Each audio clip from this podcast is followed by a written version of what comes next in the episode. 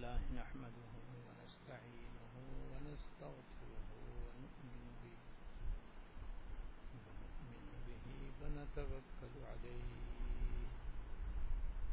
ونعوذ بالله من شرور أنفسنا ومن سيئات أعمالنا من يهده الله فلا مضل له فلا هادي له وأشهد أن لا إله إلا الله وحده لا شريك له وأشهد أن سيدنا ونبينا ومولانا محمدا عبده ورسوله صلى الله تعالى عليه وعلى آله وأصحابه وعلى آله وأصحابه وبارك وسلم. وبارك وسلم تسليما كثيرا كثيرا. أما بعد، فأعوذ بالله من الشيطان الرجيم. بسم الله الرحمن الرحيم. فأتم الحج والعمرة لله. صدق الله العظيم.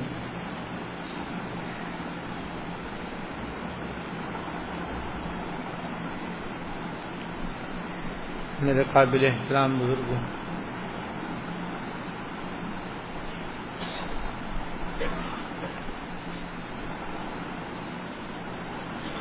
حکیم الامت مجد الملت حضرت مولانا تھانوی رحمۃ اللہ علیہ نے حیات المسلمین کی روح نمبر سترہ میں حج کا بیان فرمایا ہے، جس کی تشریح اور توضیح آپ کے سامنے ہو چکی ہے۔ حج کے بعد حضرت نے اس میں عمرے کا ذکر بھی فرمایا ہے۔ عمرے کے فضائل بھی بیان فرمائے ہیں۔ اور اس کے فوائد بھی ذکر فرمائے ہیں۔ اور عمرے کو حضرت نے حج اصغر فرمایا ہے یعنی چھوٹا حج۔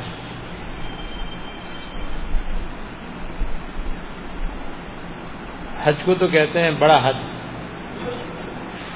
حج کو حج اکبر کہتے ہیں۔ اور اس کے مقابلے میں عمرے کو حج اصغر کہتے ہیں۔ کیونکہ حج میں حج کے ارکان زیادہ ہیں۔ عمرے میں کم ہے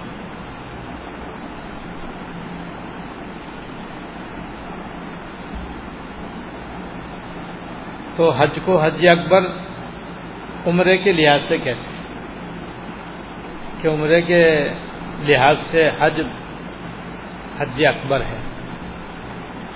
اور حج کے لحاظ سے عمرہ حج اصغر ہے۔ اور حج کو حج اکبر کہنے کی ایک اور وجہ بھی ہے کہ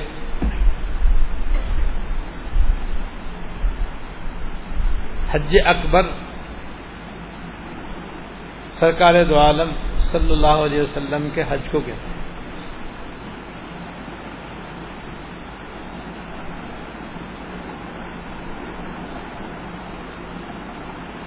آپ نے اپنی زندگی میں ہجرت فرمانے کے بعد سن دس ہجری میں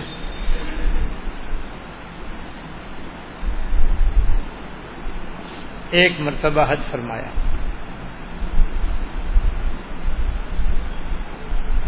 اس کو حج اکبر کہتے ہیں۔ اور نیز حج اکبر اس حج کو بھی کہتے ہیں جو جمعے کے دن ادا کیا جائے۔ جمعے کے دن حج ادا کرنے کی خاص فضیلت ہے۔ اور وہ یہ ہے کہ جمعے کا حج ستر حج کے برابر ہوتا ہے۔ اور سرکار دو عالم صلی اللہ علیہ وسلم نے جو حج ادا کیا تھا وہ جمعے کے دن تھا۔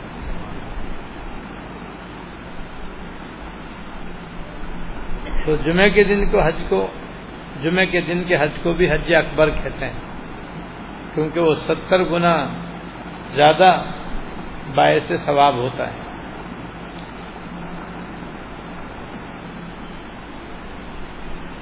اسی لیے جب کبھی جمعے کے دن حج ہوتا ہے تو دنیا سے لوگ جگ در جگ حج کے لیے حاضر ہوتے ہیں کہ جمعے کا دن حج ہے اور جمعے کا حج تو ستر حج کے برابر ہے۔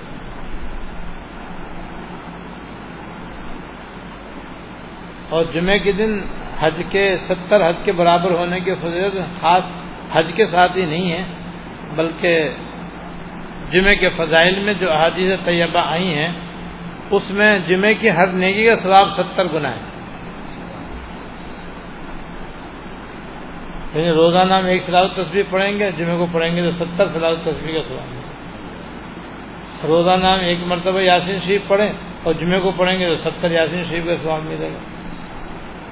روزانہ جو اشراق پڑھیں، چاش پڑھیں، ابابین پڑھیں، تاجد پڑھیں، نماز پڑھیں، ذکر کریں تصویر پڑھیں، تلاوت کریں یہی عمل جمعے کو کریں گے تو ہر نیکی کا سواب ستر گنا ملے گا۔ اس لحاظ سے جمعے کا حج بھی ستر حج کے برابر ایسے جمعے کا عمرہ ستر عمروں کے برابر ہو گئے تو جمعے کی ہر نیکی اللہ تعالیٰ نے اپنے فضل سے ستر گنا اس کا ثواب بڑھایا ہوا ہے۔ اس لیے جب جمعہ آئے تو بہت زیادہ ہمیں اس کی قدر کرنی چاہیے۔ کیونکہ وہ مبارک رات ہے، مبارک دن ہے، اور اس کی ایک فضیلت یہ ہے کہ ہر نیک عمل کا ثواب اس میں ستر گنا بڑھ جاتا ہے۔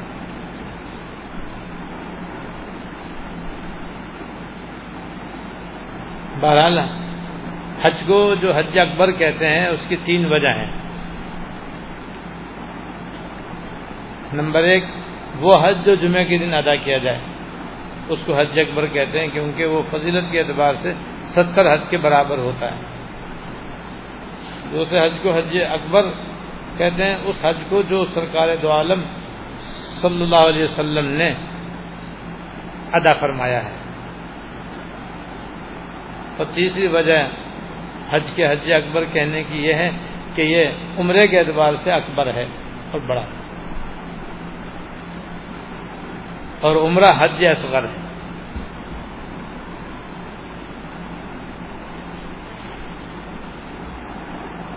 حج کرنا تو زندگی میں ایک مرتبہ فرض ہے۔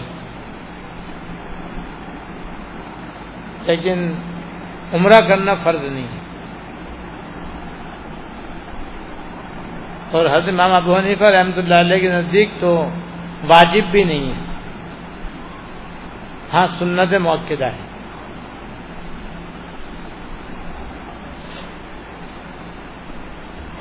اور وہ بھی اس کے لیے جس کے اندر استطاعت ہو۔ جس میں استطاعت ہو، اس کے لیے عمرہ کرنا سنت موقع ہے۔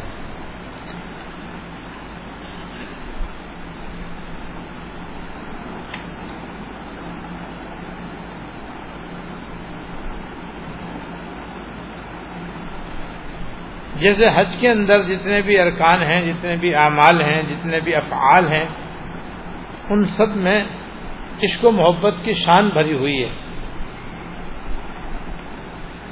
اور جب حاجی احرام کی حالت میں ہوتا ہے تو بالکل عاشق معلوم ہوتا ہے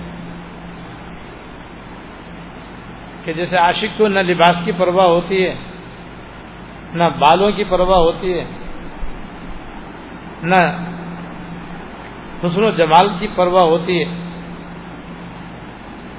اگر اس کو پرواہ ہوتی ہے تو اپنے محبوب کی پرواہ ہوتی ہے۔ تو بالکل یہی نمونہ حاجی کا ہوتا ہے۔ سلے ہوئے کپڑے جسم پر نہیں ہیں۔ احرام کی چادریں باندھ رکھی ہیں، وہ بھی بالکل سادہ اور سفید۔ سر کھلا ہوا ہے۔ پیروں کے اندر ہوائی چپلیں۔ خوشبو لگا نہیں سکتا، کنگا کر نہیں سکتا۔ بکھرے ہوئے بال ہیں۔ غبار آلود ہے، میلا کچیلا ہے، عاشق کی تو یہ شان ہوتی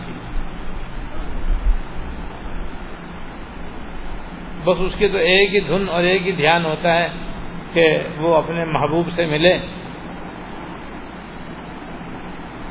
اور اس سے ملاقات کرے۔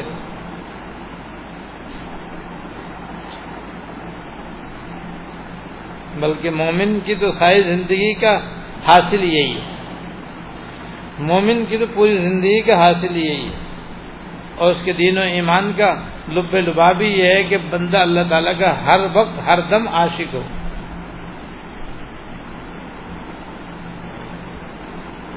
ایک شعر ہے، بس اتنی سی حقیقت ہے ہمارے دین و ایمان کی۔ بس اتنی سی حقیقت ہے ہمارے دین و ایمان کی کیوں جانے جہاں کا آدمی دیوانہ ہو جائے۔ بس اتنی سی حقیقت ہے ہمارے دین و ایمان کی کیوں جانے جہاں کا آدمی دیوانہ ہو جائے۔ اے عشق کہیں لے چل، یہ دیر و حرم چھوڑیں۔ ان دونوں مکانوں میں جھگڑا نظر آتا ہے۔ اے عشق کہیں لے چل، یہ دیر و حرم چھوڑیں۔ ان دونوں مکانوں میں جھگڑا نظر آتا ہے۔ وادی میں آبشار میں، جنگل میں کوہ سار میں۔ مجھ کو تیری تلاش۔ وادی میں آبشار میں، جنگل میں کوہ سار میں۔ مجھ کو تیری تلاش۔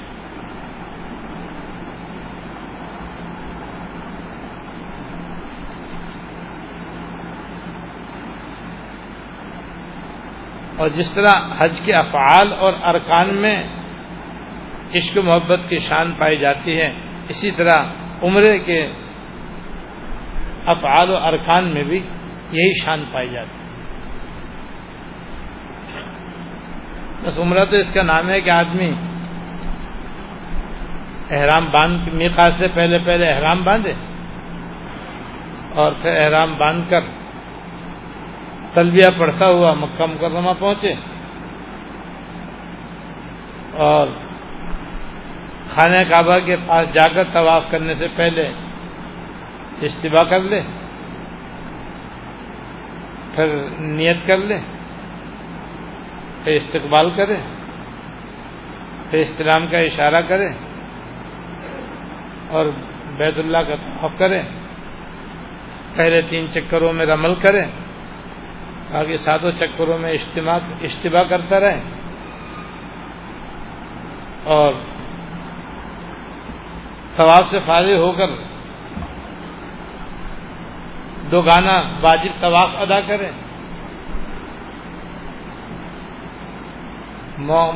موقع مل سکے تو ملتظم پر چلا جائے زمزم کا پانی پیے اور دعا کرے اور پھر عمرے کے صحیح کا استلام یا اس کا اشارہ کر کے صفا مربع کے درمیان صحیح کرے سات چکر لگائے اور اس کے بعد شکرانے کے دو نفل ادا کر کے سر منڈوا کر حلال ہو جائے۔ بس عمرہ تو اس کا نام ہے۔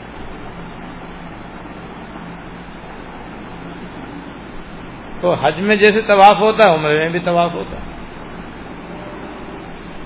حج میں جس طریقے سے صحیح ہوتی ہے عمرے میں بھی صحیح ہوتی ہے۔ حج کے حرام میں جیسے حاجی لبیک پڑتا ہے، عمرے کے اندر بھی حاجی لبیک، عمرہ کرنے والا لبیک پڑتا ہے۔ حج کی لبیک پہلے دن کنکری مارنے پہ ختم ہو جاتی ہے۔ عمرے کی عمرے کے تلبیہ جب آدمی طواف شروع کرنے لگتا ہے تو ختم ہو جاتا ہے۔ اور جیسے حج میں آدمی سر منڈاتا ہے اور حلال ہو جاتا ہے، ایسے ہی عمرے کے اندر بھی صحیح کے بعد سر منڈا کرا عمرہ کرنے والا حلال ہو جاتا ہے۔ تو جو عاشقانہ افعال حج کے ہیں، کچھ کم وہ عمرے کے اندر ہیں، اس لیے عمرہ بھی عاشقانہ عبادت ہے یہ۔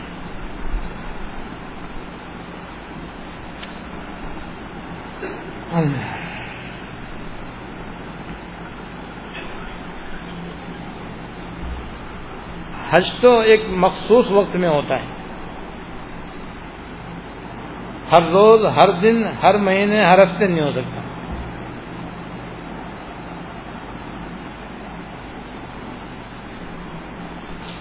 اس کے تو مخصوص دن ہیں، مخصوص مہینے۔ تین مہینے حج کے کہلاتے ہیں، شوال ذوالقادہ ذیل الحجہ کے دس دن۔ یہ اشور حج کہلاتے ہیں۔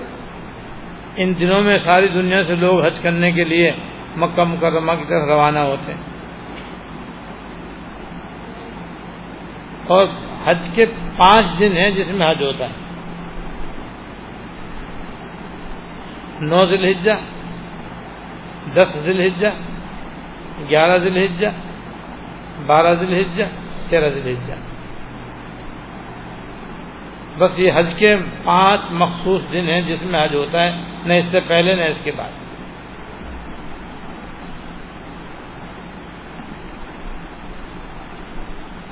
یہ ایام حج کہلاتے ہیں، حج کے دن۔ یہی وہ پانچ دن ہیں جس کے اندر عمرہ کرنا مکرو اور منع ہے۔ سال میں صرف یہ پانچ دن ایسے ہیں جس کے اندر عمرہ کرنا ممنوع ہے اور مکرو ہے۔ نو ذی الحجہ سے لے کر تیرہ ذی الحجہ تک۔ باقی سال میں ہر مہینے، ہر دن عمرہ کرنا چاہیے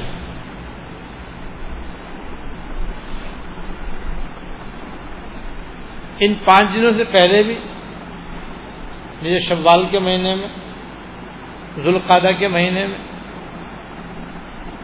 اور ذلحجہ کے شروع کے آٹھ دن میں بھی عمرہ کرنا جائز ہے۔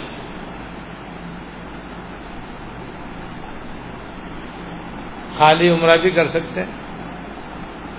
اور حج کے ساتھ بھی ملا کر کر سکتے ہیں۔ حج کی دو قسمیں ایک تمتو اور ایک کران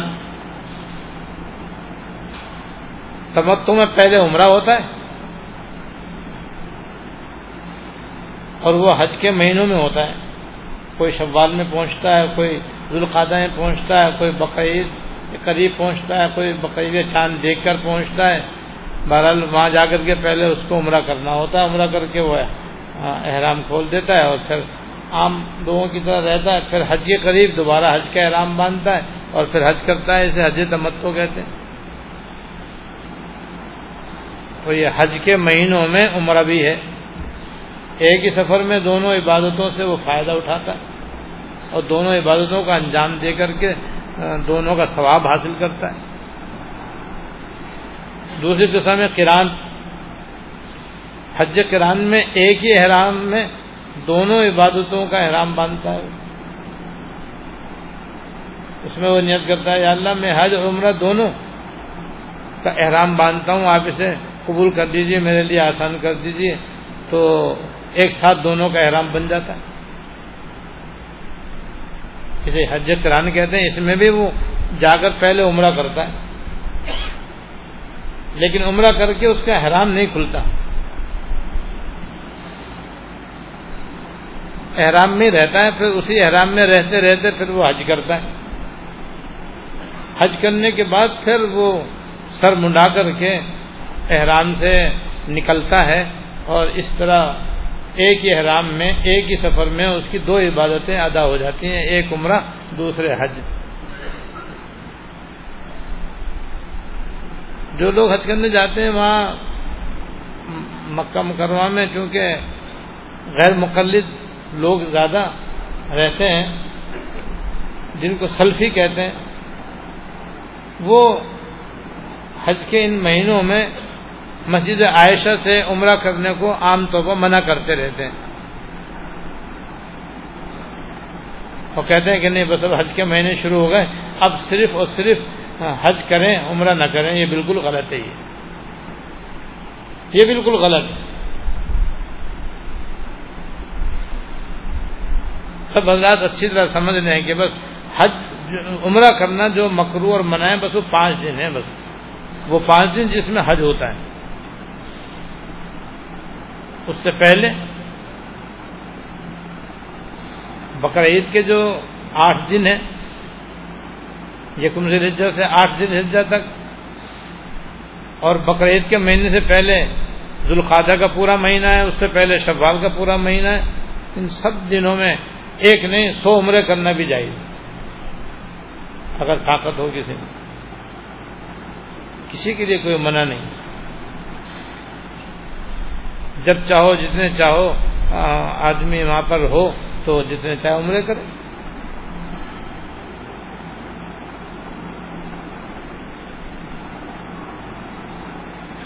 زمانے جاہلیت میں زمانہ جاہلیت میں ان حج کے مہینوں میں عمرہ کرنے کو ناجائز سمجھتے تھے۔ زمانے جاہلیت میں جو کافر مشرق لوگ تھے، وہ ان دنوں میں حج کرنے کو ناجائز سمجھتے تھے۔ اور افجر الفجور سمجھتے تھے۔ یعنی سب سے بڑی نافرمانی، سب سے بڑی نافرمانی سمجھتے تھے کہ اب حج کے مہینے شروع ہو گئے۔ لہذا ان دنوں میں تو بس حج ہی ہو سکتا ہے، عمرہ نہیں کر سکتے۔ سرکار دو عالم صلی اللہ علیہ وسلم نے حج کے موقع پر اس زمانے جاہلیت کی رسم کو مٹایا ہے۔ اور آپ نے خود بھی تران کا احرام باندھا ہے۔ اور عمرے کو حج کے ساتھ ملایا ہے۔ اور ملا کر کے آپ نے حج کیا ہے تاکہ لوگوں کو پتہ چلے کہ ان حج کے مہینوں میں عمرہ کرنا بھی بلا شبہ جائز ہے۔ اور متعدد صحابہ کرام نے تمتوں کا احرام باندھا تھا۔ انہوں نے بھی حضور کی ہدایت کے مطابق انہی حج کے مہینوں میں مکہ مکرمہ پہنچ کر کے پہلے عمرہ کیا ہے۔ اور عمرے کا احرام کھول سے فارغ ہو کر پھر حج کے دنوں میں حج کا احرام باندھا ہے۔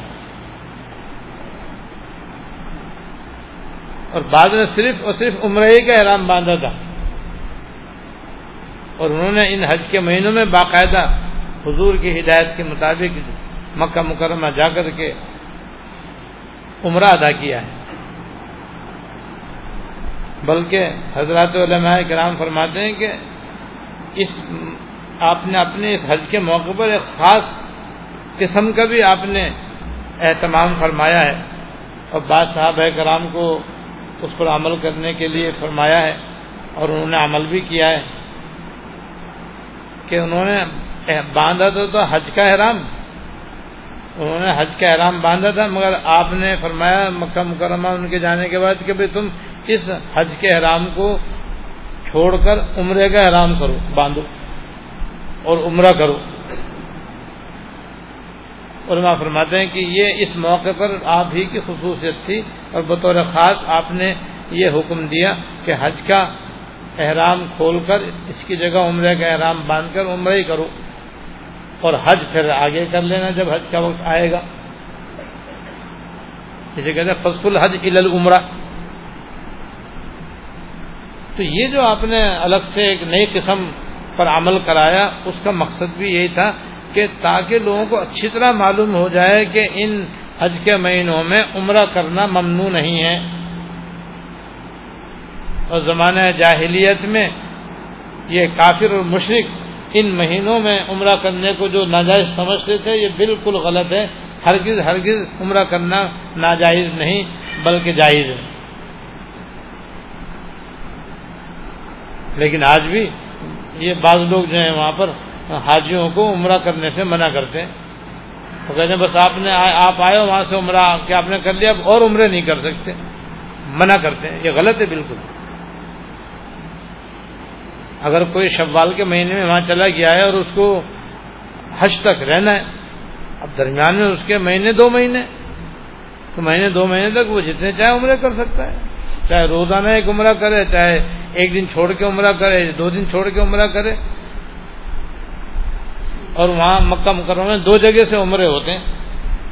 ایک چھوٹا عمرہ کہلاتا ہے، ایک بڑا عمرہ۔ چھوٹا عمرہ مسجد عائشہ سے ہوتا ہے۔ جو تنعیم میں ہے، جہاں سے حضور صلی اللہ علیہ وسلم نے حضرت عائشہ رضی اللہ تعالیٰ عنہ کو فرمایا تھا، تم جاؤ وہاں سے جا کر کے عمرے کا احرام باندھ کر آ کر عمرہ کر لو۔ چنانچہ وہ اپنے بھائی حضرت عبد الرحمان ابن ابی بکر رضی اللہ تعالیٰ عنہ کے ساتھ گئیں اور وہاں سے عمرے کا احرام باندھ کر آئیں اور آپ نے مکہ مکرمہ میں عمرہ کیا۔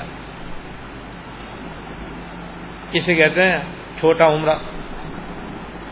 اور یہ افضل ہے۔ کیونکہ حضور اصلاۃ والسلام نے زبان مبارک سے فرمایا کہ تم وہاں جاؤ اور وہاں جا کر کے عمرہ کا احرام باندھ کر آ کر عمرہ کرو۔ جس رمضان میں لوگ یہاں جاتے ہیں، مسجد عائشہ اور وہاں سے عمرے کا احرام باندھ کر آتے ہیں اور خوب عمرے کرتے ہیں۔ ایسی شوال میں بھی خوب عمرے کر سکتے ہیں ذوالقادہ میں بھی خوب عمرے کر سکتے ہیں۔ حج کے پانچ دن سے پہلے پہلے جتنے چاہے عمرے کر لو۔ سب جائز ہے۔ اور ایک عمرہ بڑا عمرہ کہلاتا ہے اور وہ ہوتا ہے مسجد جیر رانا سے۔ مسجد جیر رانا، جیسے مسجد عائشہ ہے، ایسی مسجد جیر رانا ہے۔ جیر رانا تقریباً مکہ مقدمہ سے چودہ میل کے فاصلے پر ایک جگہ کا نام ہے، جو عرفات کے میدان کے قریب ہے۔ جہاں غزوین ہنین ہوا تھا، اس کے نزدیک ہے یہ۔ یہاں بھی ایک مسجد بنی ہوئی ہے اور یہ بھی حدود حرم سے باہر جگہ ہے۔ تو جن حاجیوں کو معلوم ہے، وہ یہاں بھی جاتے ہیں اور یہاں پہ جا کر کے اسی طرح احرام باندھ کر اور واپس مکہ مکرمہ آتے ہیں اور پھر عمرہ کرتے ہیں۔ بعض علماء فرماتے ہیں کہ یہاں سے تین سو علماء تین سو انبیاء علیہ السلام نے حج کا احرام باندھا اور خود سرکار دو عالم صلی اللہ علیہ وسلم نے بھی یہاں سے عمرے کا احرام باندھا سرکار دو عالم صلی اللہ علیہ وسلم نے اپنی زندگی میں چار عمرے فرمائے ہیں، جس میں سے تین مکمل ہو گئے تھے، ایک نہیں ہو سکا تھا۔ آپ نے چار عمرے فرمائے ہیں۔ ایک عمرے میں آپ مکہ، مدینہ منورہ سے عمرے کا احرام باندھ کر کے آئے پھر ہدیبیہ کے موقع پر آ کر کے کافر، کافروں نے مکہ مکرمہ جانے نہیں دیا۔ تو آپ کو وہیں اپنی ہدی اور قربانی کا جانور ذبح کر کے حلال ہونا پڑا۔ پھر اگلے سال آ کر کے آپ نے عمرہ کیا۔ تو تین عمرے تو آپ کے مکمل ہوئے۔ ایک عمرہ احرام باندھ کر کے آپ آئے، لیکن وہ پورا نہیں فرما سکے۔ تو چار عمرے کیے ہیں آپ نے۔ ان میں سے ایک عمرہ جیرانے سے آپ نے کیا ہے۔ تو حضور نے بھی وہاں سے عمرے کا احرام باندھا ہے اور بقول بعض علماء کے کہ تین سو امبیا علیہ وسلاۃ والسلام نے بھی وہاں سے عمرے کا احرام باندھا ہے اس لیے بلا شبہ وہاں سے عمرے کا احرام باندھنا بھی باعث سعادت ہے اور باعث فضیلت ہے۔ اگر کسی کو موقع ملے تو یہ سعادت ضرور حاصل کرنی چاہیے۔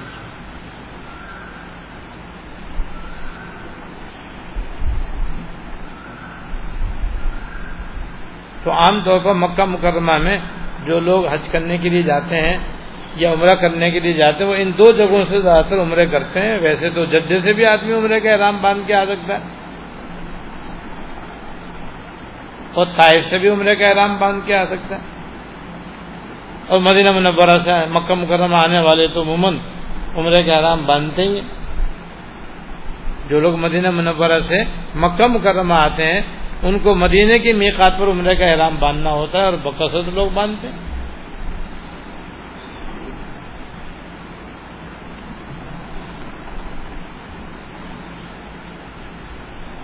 بہرحال جیسے حج کے فضائل ہیں اور فوائد ہیں، ایسے عمرے کے بڑے فضائل ہیں اور بڑے فوائد ہیں۔ اللہ تعالیٰ ہم سب کو بار بار عمرہ بھی نصیب فرمائے۔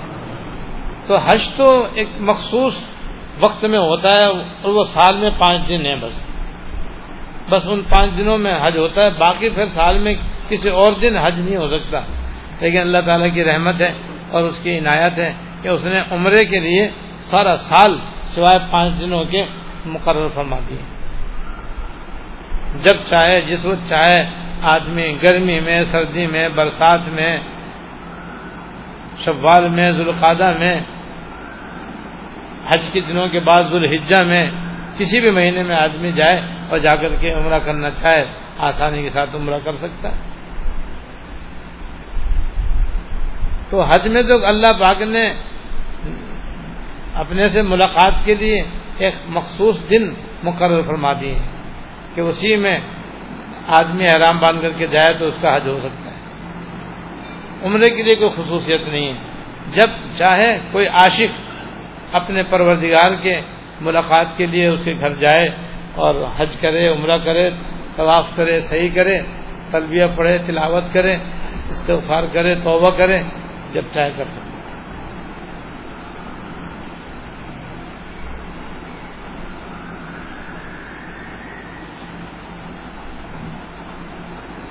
ہر وہ مسلمان جس کے اندر اللہ پاک نے وہاں آنے جانے کی شتاعت رکھی ہو، اس کو چاہیے کہ جیسے وہ حج کرے، عمرے کا بھی اہتمام کرے۔ اور عمرے کا ثواب بھی حاصل کرے۔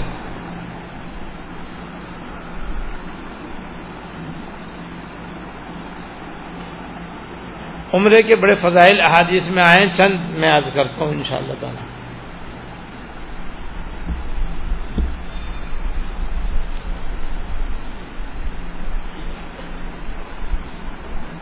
ایک حدیث میں سرکار دو عالم صلی اللہ علیہ وسلم کا ارشاد ہے۔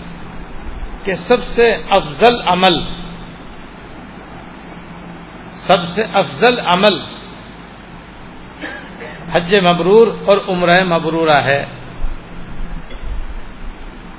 مبرور حج اور مبرور عمرہ سب سے افضل عمل ہے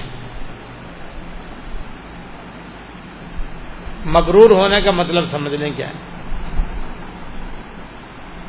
حج مبرور اور عمرہ مبرورہ کا مطلب یہ ہوتا ہے کہ آدمی اپنے اختیار سے اس میں کوئی گناہ نہ کرے۔ اگر کوئی گناہ غلطی سے ہو جائے یا دانستہ بھی ہو جائے تو گر گڑا کر اللہ تعالیٰ سے فوراً توبہ کر لے اور آئندہ بچے۔ تو جس حج میں اور جس عمرے میں اللہ تعالیٰ کی نافرمانی نہ پائی جائے، گناہوں کا ارتکاب نہ ہو اسے کہتے ہیں حج مبرور اور عمرہ مبرورہ۔ اور حج مبرور عمر مبرورہ کی فضیلت یہ ہے کہ اللہ تعالیٰ کے یہاں اس کا بدلہ سوائے جنت کے اور کچھ نہیں ہے۔ اللہ تعالیٰ نصیب کر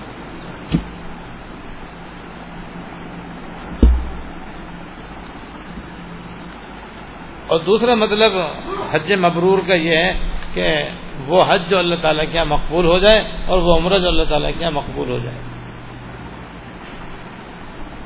اور بعض روایتوں میں مبرور حج اور مقبول عمرے کے اندر فرمایا جس میں تین عمل پائے جائیں، وہ عمرہ مقبول ہوتا ہے، مبرور ہوتا ہے، حج بھی مقبول اور مبرور ہوتا ہے۔ نمبر ایک، اللہ تعالی کی رضا کے لیے اس میں کھانا کھلایا جائے۔ چاہے غریبوں کھلایا جائے، چاہے امیروں کھلایا جائے، چاہے حاجت مندوں کو کھلایا جائے حج کرنے والوں کو کھلایا جائے عمرہ کرنے والوں کو کھلایا جائے اپنے ساتھیوں کو کھلایا جائے بس اللہ تعالیٰ کی رضا کے لیے جس میں کھانا کھلایا جائے جو نام و نمود کے لیے نہ ہو، رسم و رواج کے طور پر نہ ہو۔ نام و نمود کے طور پر نہ ہو، رسم و رواج کے طور پر نہ ہو۔ اللہ تعالیٰ کی رضا کے واسطے جس میں کھانا کھلایا جائے ایک تو یہ عمل اس میں ہو۔ دوسرے اس کے اندر نرم گفتگو کی جائے۔ کہ حج مبرور، عمرہ مبرور وہ ہے کہ اس کے دوران حاجی اور عمرہ کرنے والا نرم گفتگو کا پابند رہے۔ دل خراش اور تان و تشنی، استحضاء اور مذاق کسی کا دل دکھانا، کسی سے لڑائی جھگڑا کرنا، گالی گلوچ کرنا برا بلا کہنا، انداز گفتگو کا بڑا ہی سخت اور دل خراش والا ہونے سے پرہیز کرے۔ جب بات کرے، جس سے بات کرے، پیار سے بات کرے، محبت سے بات کرے نرمی سے بات کرے۔ تو نرم گفتگو جو ہے، یہ ایسا پیارا عمل ہے کہ اس سے حج عمرہ قبول ہو جاتا ہے۔ حج عمرے میں تو آدمی کو انداز گفتگو نرم رکھنی چاہیے، ویسے بھی زندگی پر آدمی کو اپنا انداز گفتگو نرم رکھنے کی عادت ڈالنی چاہیے۔ اور یہ عادت زبردستی بنانی پڑتی ہے۔ خود بخود نہیں بنتی، بنانے سے بنتی۔ جب بولے آدمی نرمی سے بولے، جب بولے آدمی شفقت کے ساتھ بولے، اور جب دیکھے کہ میرے انداز گفتگو میں سختیاں آ سکتی ہے یا آنے والی ہے تو وہ خاموش ہو جائے۔ تو یہ نرم گفتگو اللہ تعالیٰ کو بڑی محبوب ہے۔ یہ عمل خود اللہ تعالیٰ کو بہت محبوب ہے، جس کی وجہ سے بندہ اللہ تعالیٰ کا محبوب بن جاتا ہے۔ اس کی وجہ سے حج عمرہ بھی آدمی کا مقبول ہو جاتا ہے۔ اور عمرہ ہو یا حج بھائی، یہ ہے پورا کا پورا سفر۔ پورا جو ہے، یہ سفر ہے یہ۔ اور حدیث میں آتا ہے سفر کے تحت من العذاب۔ سفر جو ہے وہ عذاب کا ایک حصہ ہے۔ کیونکہ سفر میں آدمی کو اپنے گھر کی راحت سے ملتی نہیں، چاہے ہوائی جہاز کا سفر ہو۔ گھر گھر کی طرح آرام نہیں ملتا، گھر کی طرح راحت نہیں ملتی، گھر کی طرح سہولت نہیں ملتی، کھانا پینا گھر کی طرح وقت پہ نہیں ملتا اور اپنی مرضی کا نہیں ملتا۔ پورے سفر میں تقریباً یہی صورت حال رہتی ہے۔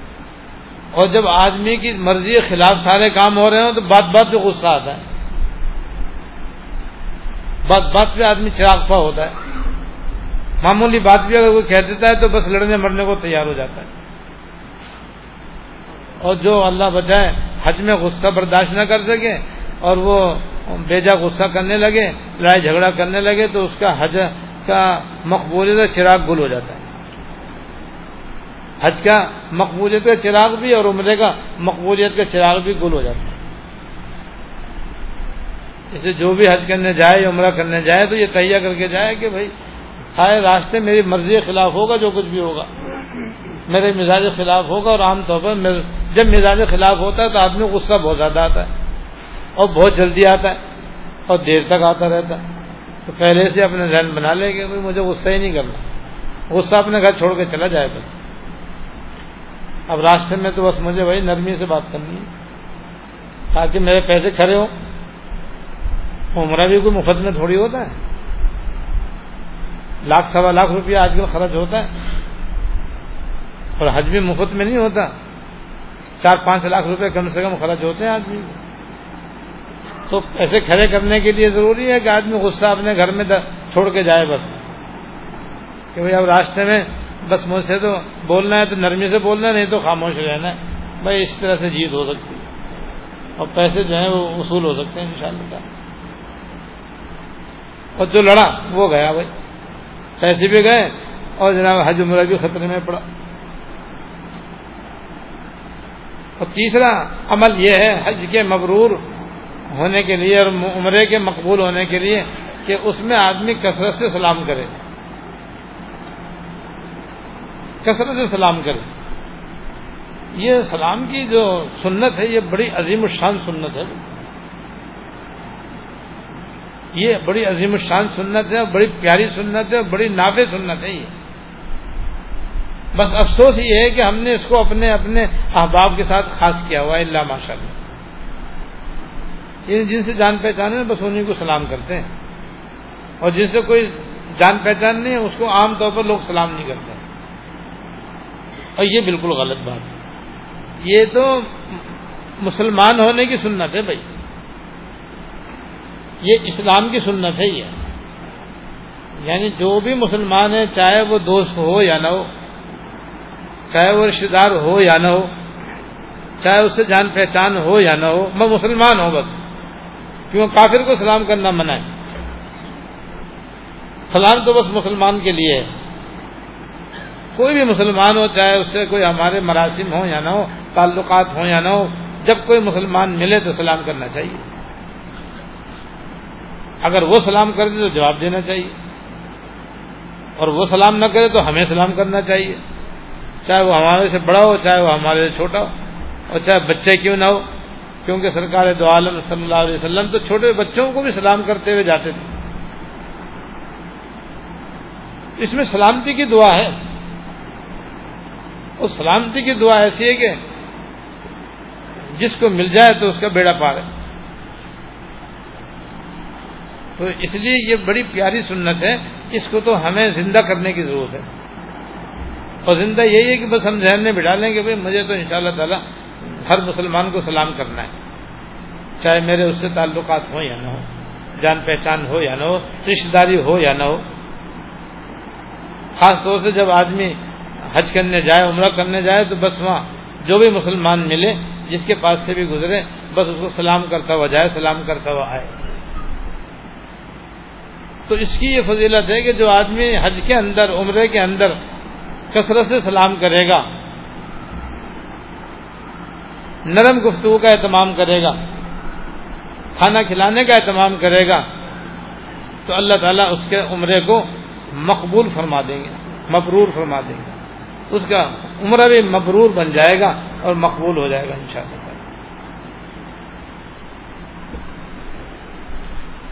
اور حدیث میں یہ کہ سب سے افضل عمل یہ ہے یعنی حج مبرور اور عمرہ مبرورہ یہ سب سے افضل عمل ہے۔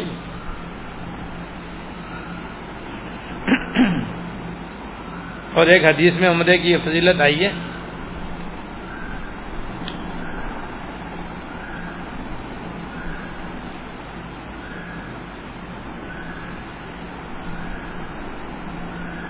کہ حج کرنے والے اور عمرہ کرنے والے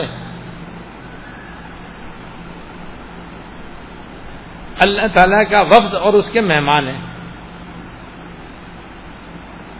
اگر وہ دعا کرتے ہیں تو اللہ تعالیٰ ان کی دعا قبول فرماتے ہیں۔ اور اگر وہ اللہ تعالیٰ سے مغفرت طلب کرتے ہیں تو اللہ تعالیٰ ان کی مغفرت فرماتے ہیں۔ وقت کہتے ہیں اس جماعت کو کسی بادشاہ سے ملنے کے لیے جائے۔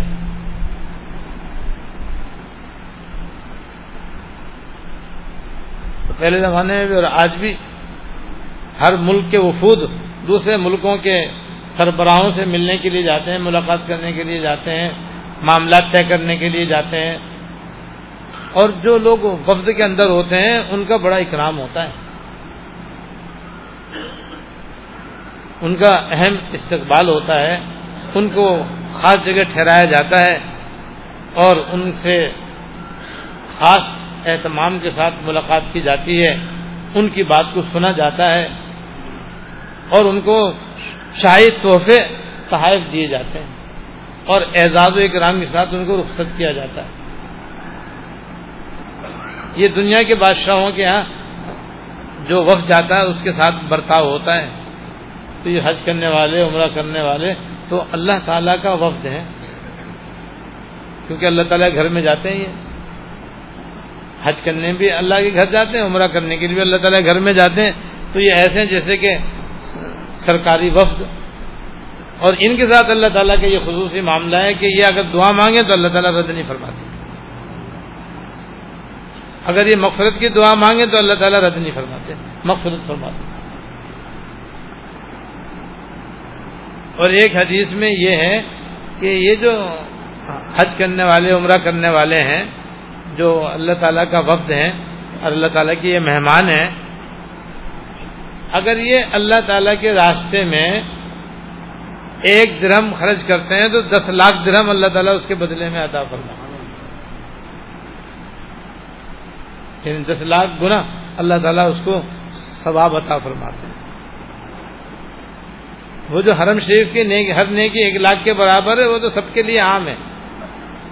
کوئی بھی مکہ مکرمہ چلا جائے اور حرود حرم میں داخل ہو جائے، چاہے عمرہ کرے یا نہ کرے، حج کرے یا نہ کرے، حج عمرے کے حرام میں ہو یا نہ ہو، جو بھی حدود حرم میں جائے گا، اس کی ہر نیکی خود بخود ایک لاکھ گنا بڑھ جائے گی۔ لیکن جو عمرہ کرنے جائے گا، وہ اللہ تعالیٰ کے وفد میں شامل ہوگا۔ اور شامل ہونے کی بنا پر اس کو یہ الگ سے فضیلت ملے گی کہ ایک روپے پر دس لاکھ روپے خرچ کرنے کا ثواب ملے گا۔ اسے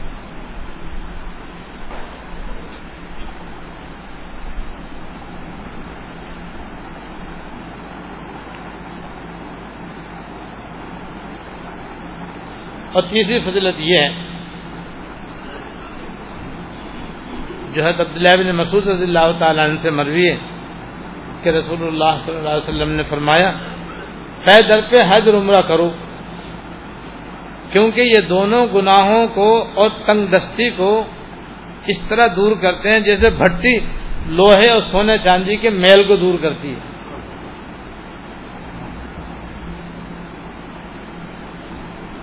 یعنی حج کے بعد حج کرنے سے، عمرے کے بعد عمرہ کرنے سے، درمیان کی جو مدت ہے اگر اس میں بندے سے گناہ وغیرہ ہو گئے ہیں، تو سارے حج عمرے کی برکت سے معاف ہو جائیں گے۔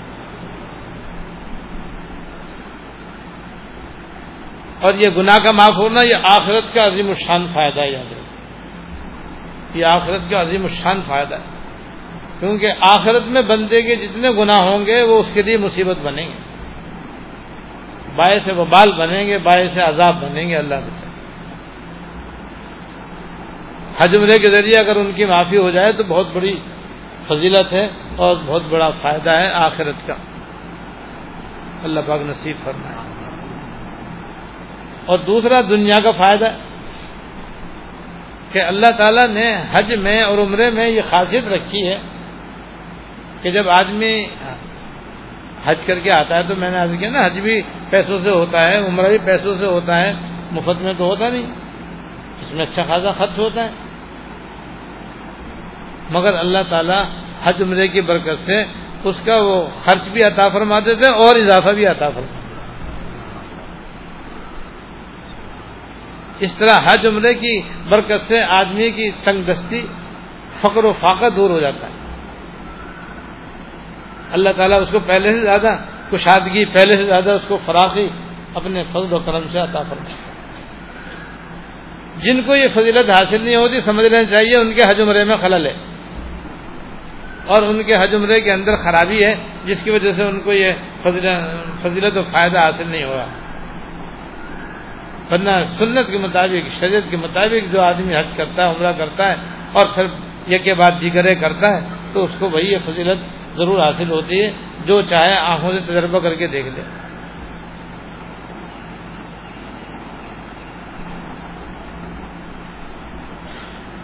اور پیدل پہ حج عمرہ کرنے کا ایک مطلب یہ ہے کہ پہلے حج کرے، پھر اللہ تعالیٰ اس کو جب توفیق دیں، پھر حج کرے، پھر حج کرے، اس طرح حج کے بعد حج کرتا رہے، عمرے کے بعد عمرہ کرتا رہے۔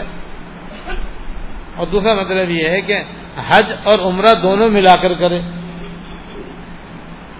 جیسے تمتو کے اندر بھی ایک ہی سفر میں پہلے عمرہ ہوتا ہے، پھر حج ہوتا ہے۔ اور کران کے اندر بھی ایک ہی احرام میں حج عمرہ دونوں کا دونوں کی آدمی نیت کرتا ہے اور پھر دونوں کو ادا کرتا ہے۔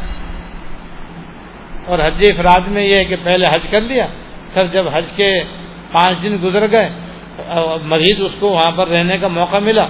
تو اس نے مسجد عائشہ سے یا مسجد تنیم سے اور اس نے عمرہ کر لی۔ تو یہ بھی پیدر پہ حج عمرہ کرنے کے حکم میں ہے اور اس کی بھی یہی فضیلت ہے۔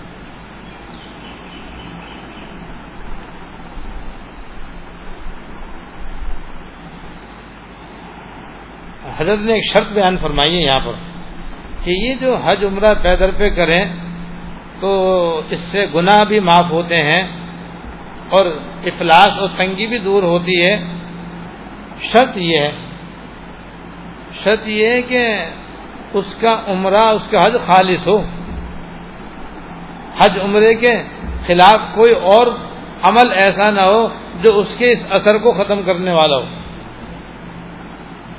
مثلاً گناہوں سے ہی بچے۔ یہ نہیں کہ آپ سمجھے کہ بھائی اب تو عمرہ کر لیا، اب ہوگا گناہوں سے پاک، لے اور گناہ کرو۔ خیر بھائی گناہ کریں گے تو گناہ کے اثر جو ہے وہ ان کے حج عمرے کی جو اثر ہے، اس کو اندر خلل ڈالے گا۔ اس سے اس میں کمی آئے گی، کمزوری آ جائے گی۔ اس کی مثال ایسی ہے جیسے کہ چراغ جلاؤ تو ضروری ہے کہ تیز ہوا بھی نہ جلے۔ چراغ جلاؤ تو روشنی دے گا نہیں دے گا؟ مگر شرط یہ ہے کہ تیز ہوا نہ چلے ورنہ تو بجھ جائے گا۔ بس ایسے ہی حج عمرہ تو کرے اور صحیح کرے اور اخلاص سے کرے تو ان شاء اللہ تعالیٰ اس کا یہ اثر ہوگا کہ اسے گناہ مٹیں گے۔ اور اس کی تنگ دستی ان شاء اللہ دور ہوگی۔ شرط یہ ہے کہ دیگر گناہوں سے بھی بچے۔ ورنہ دوسرے گناہ جو ہیں وہ بھی تو اپنا اثر کریں گے نا۔ اللہ پاک نے نیکی کے اندر بھی اثر رکھا ہے اور بدی کے اندر بھی اثر رکھا ہے، یاد رکھو۔ جیسے برف کے اندر ٹھنڈا کرنے کا اثر رکھا ہے۔ جہاں بھی برف ہوگی، وہ اپنا اثر دکھائے گی۔ ایسی آگ میں جلانے کا اثر رکھا ہے۔ جہاں بھی آگ ہوگی، وہ اپنا اثر دکھائے گی۔ لیکن آگ کا اپنا اثر دکھانے کی ضروری ہے اسے پانی مت ڈالنا۔ اگر پانی ڈال دیا تو پھر آگ جلائے گی؟ تو خود ہی بجھ جائے گی، کیا جلائے گی؟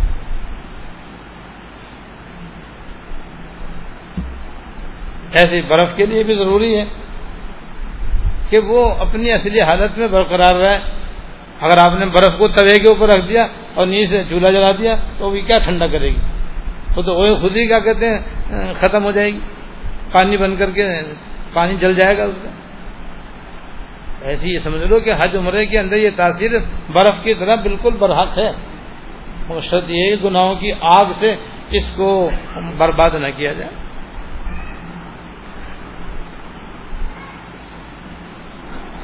اور نیز حضرت نے یہ فرمایا کہ یاد رکھنا چاہیے کہ ایک تو حج کرنے سے اور عمرہ کرنے سے آدمی کے گناہ صغیرہ معاف ہوتے ہیں۔ اور حج کے بارے میں یہ بھی ہے کہ بعض علماء فرماتے ہیں، بعض احادیث طیبہ کی روشنی میں کہ گناہ کبیرہ بھی معاف ہو جاتے ہیں۔ لیکن گناہوں سے مراد وہ گناہ جو اللہ تعالی سے متعلق ہیں، اللہ تعالیٰ کے حقوق سے متعلق ہیں، وہ معاف ہوتے ہیں۔ بندوں کے حقوق اگر مارے ہیں اور بندوں پر اگر کسی نے ظلم کیا ہے، اور بندوں کو اگر کسی نے ستایا ہے، مارا ہے، پیٹا ہے، چھینا ہے، جھپٹا ہے اور کسی اور طریقے سے ستایا ہے، تو بھائی وہ معاف نہیں ہوتے ہیں۔ وہ تو جس بندے کے ساتھ زیادتی کی ہے، جس شخص کو ستایا ہے، پریشان کیا ہے، تکلیف دی ہے یا تو اس سے معافی مانگو یا بدلا دو۔ اب مثلا قرضہ ہے، بعض لوگوں کی عادت ہوتی ہے قرض لیتے رہتے ہیں، کھاتے رہتے ہیں، ادا کرنے کا نام نہیں۔ اور وہ بعض دفعہ عمرے بھی کرتے رہتے ہیں، حج بھی کرتے رہتے ہیں، لوگوں سے پیسے لے لے، کھاتے بھی رہتے ہیں۔ اور یہ سمجھتے ہیں کہ ہم جب عمرہ کرنے جاتے ہیں، ہمارے سارے گناہ معاف ہو جاتے ہیں۔ لہٰذا خوب دھڑ لے کے ساتھ لوگوں سے پیسے ادھار لے لے کے کھاتے رہتے ہیں، ادا نہیں کرتے۔ تو بھائی یہ لوگوں کا قرضہ، لوگوں سے پیسے لے کر کھانا یا زبردستی چھیننا جیسے کہ آج کل کا رواج ہے۔ کہ بھتے لیے جاتے ہیں، رشوتیں لی جاتی ہیں، زبردستی پیسے چھینے جاتے ہیں، زبردستی موبائل لیا جاتا ہے، وغیرہ وغیرہ۔ یاد رکھو، یہ تو بندوں کے حق تلفیاں ہیں۔ اور یہ جناب، حج تو کیا؟ جہاد میں بھی آدمی شریک ہو جائے جان تک بھی قربان کر دے، تب بھی اس کی معافی نہیں ہے۔ اللہ ماشاء اللہ ایک حدیث میں ہے کہ آدمی حج کرے، وہ جہاد کرے اور جہاد کے اندر آدمی شہید ہو جائے، پھر اللہ تعالیٰ اس کو زندگی دیں، پھر جہاد کرے، پھر شہید ہو جائے، پھر اللہ تعالیٰ اس کو زندگی دیں، پھر وہ جہاد کرے، پھر شہید ہو جائے۔ تب بھی کسی کا قرضہ کھایا ہوا ہے تو وہ معاف نہیں ہوگا۔ اور نہ صرف معاف نہیں ہوگا، بلکہ اس کو جنت میں نہیں جا سکتی۔ جنت میں جانے سے رکی رہے گی جب تک کہ قرضہ نہیں ادا ہوگا۔ اس لیے کسی کے پیسے کھانا، کسی سے زبردستی، کسی کے کسی کا مال لوٹنا اور چوری کرنا، ڈاکہ ڈالنا، لوٹنا اور ویسے رشوت کے طور پر لینا، سود کے طور پر کھانا، یہ سب حرام اور قتل ناجائز ہے۔ ایسے گناہ تو نہ حج سے معاف ہوتا ہے، نہ عمرے سے معاف ہوتا ہے، نہ جہاد میں شریک ہونے سے معاف ہوتا ہے، نہ تبلیغ میں جانے سے معاف ہوتا ہے۔ وہ تو ادا کرنے سے معاف ہوگا۔ جس سے کا کھایا ہے، ناجائز طریقے سے جس کا مال لیا ہے جب تک کہ وہ معاف نہیں کرے یا آپ اس کا حق ادا کر کے ادا نہ کریں، اس وقت تک معافی نہیں ہو سکتی۔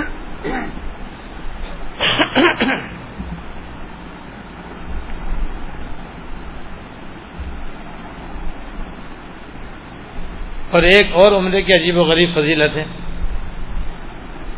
حتم سلیم رضی اللہ تعالی عنہ، جن کے حضور صلی اللہ علیہ وسلم کثرت سے جایا کرتے تھے۔ ان کے بیٹے حضرت انس رضی اللہ تعالیٰ جو حضور کے خادم خاص ہیں۔ دس سال تک انہوں نے حضور خدمت کی اور دس سال میں کبھی آپ نے ان کو ڈانٹا نہیں، کبھی آپ نے ان کو مارا نہیں۔ اللہ۔ ایسے آپ اخلاق والے تھے کہ دس سال ایک چھوٹا بچہ آپ کی خدمت میں رہے اور خدمت کرنے کی ریجنس سے رہے اور ہو بھی بچہ، تو آپ کو پتا ہے بچوں کی حرکتیں تو بچپنے کی کچھ نہ کچھ ہوتی ہیں۔ لیکن آپ ایسے با اخلاق تھے کہ اس طویل دس سالہ عرصے میں کبھی ان کو ڈانٹا نہیں، کبھی آپ نے مارا نہیں، کبھی یہ بھی نہیں کہا کہ بھائی انس، یہ میں نے کام تم سے کرنے کے لیے کہا تھا، کیوں نہیں کیا؟ یہ بھی نہیں کہا۔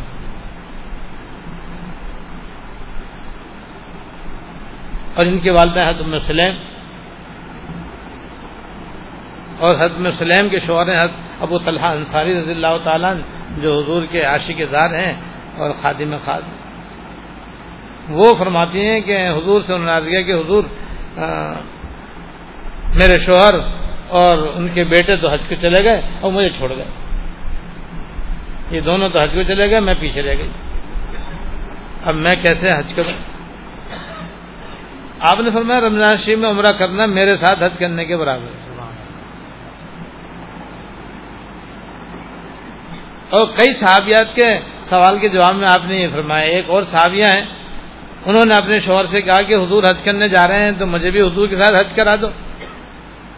انہوں نے جواب دیا کہ میرے پاس کوئی سواری نہیں ہے جو میں تم کو سواری مہیا کروں جس پر تم حج کے لیے حضور کے ساتھ جا سکو۔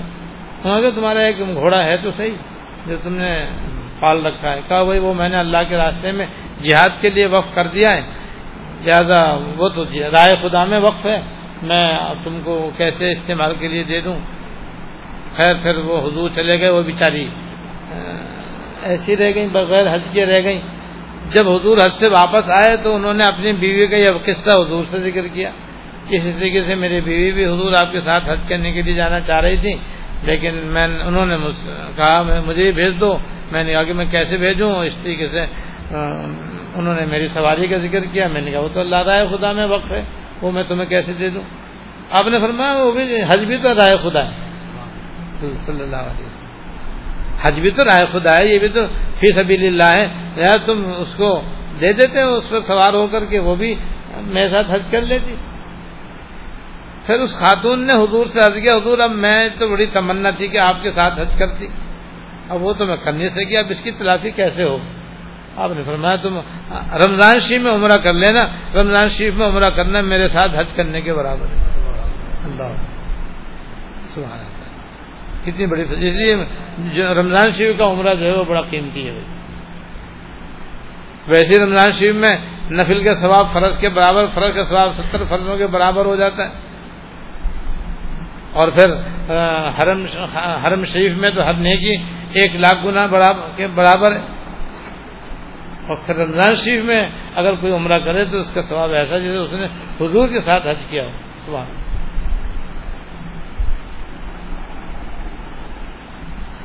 اللہ۔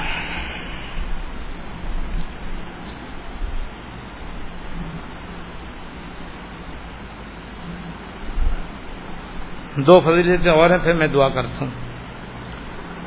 ایک میں وعید ہے دوسرے میں فضیلت ہے حتب ماما رضی اللہ تعالیٰ سے روایت ہے کہ رسول اللہ صلی اللہ علیہ وسلم نے فرمایا، جس کو حج کی استطاعت حاصل ہو، اور کوئی ظاہری مجبوری یا ظالم بادشاہ یا حج سے روکنے والی کوئی اور روکنے والا کوئی اور عضو لائق نہ ہو، پھر بھی وہ حج نہ کیے، حج نہ کرے، بغیر حج کے مر جائے۔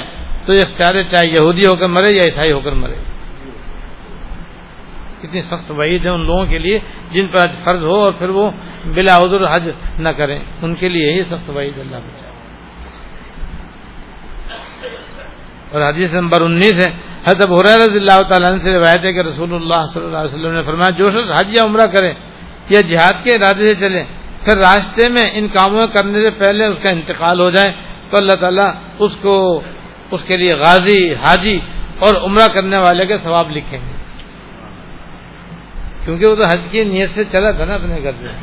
جہاد کے لیے نکلا تھا، عمرہ کرنے کے لیے نکلا تھا اور حج کرنے کے لیے نکلا تھا، راستے میں انتقال ہو گیا تو اللہ تعالیٰ اس کو حج عمرے کا جہاد کا ثواب عطا فرما اللہ تعالیٰ اپنے کرم اور اپنے فضل سے ہم سب کو اور سب مسلمانوں کو بار بار مقبول حج عمرے کی سعادت عطا فرمائے اور اس نعمت کی قدر دانی کی توفیق عطا فرمائے۔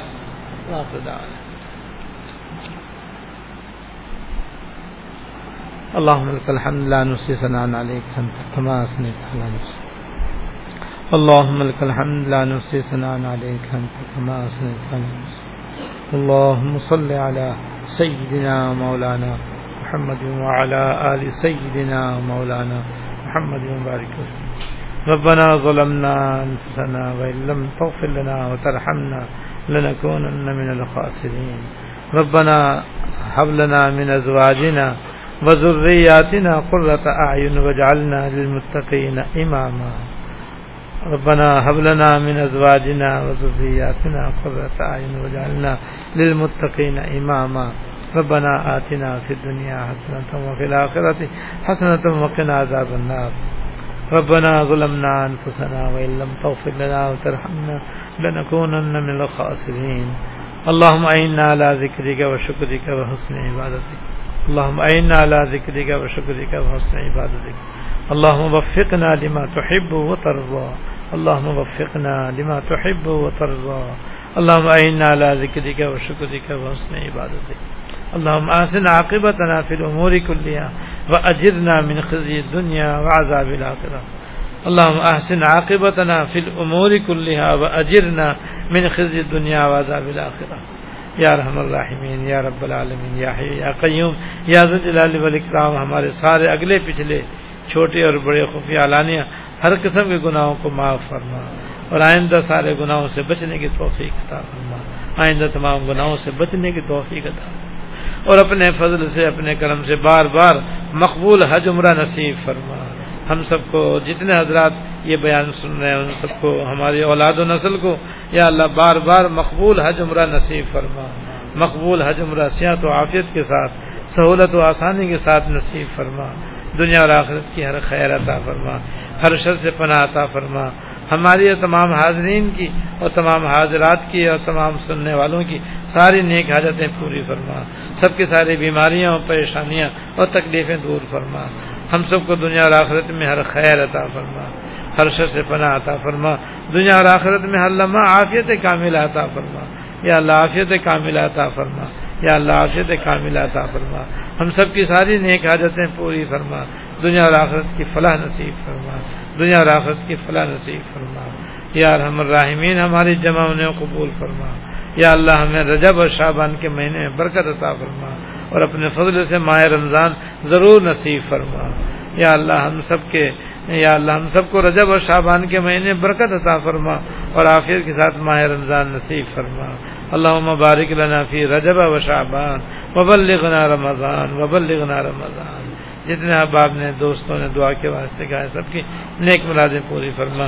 ربنا تقبل منا انك انت السميع العليم وتب علينا انك انت التواب الرحيم صلی اللہ تعالی علی النبی الکریم محمد و علیہ وصحبه اجمعين آمین۔ برحمتك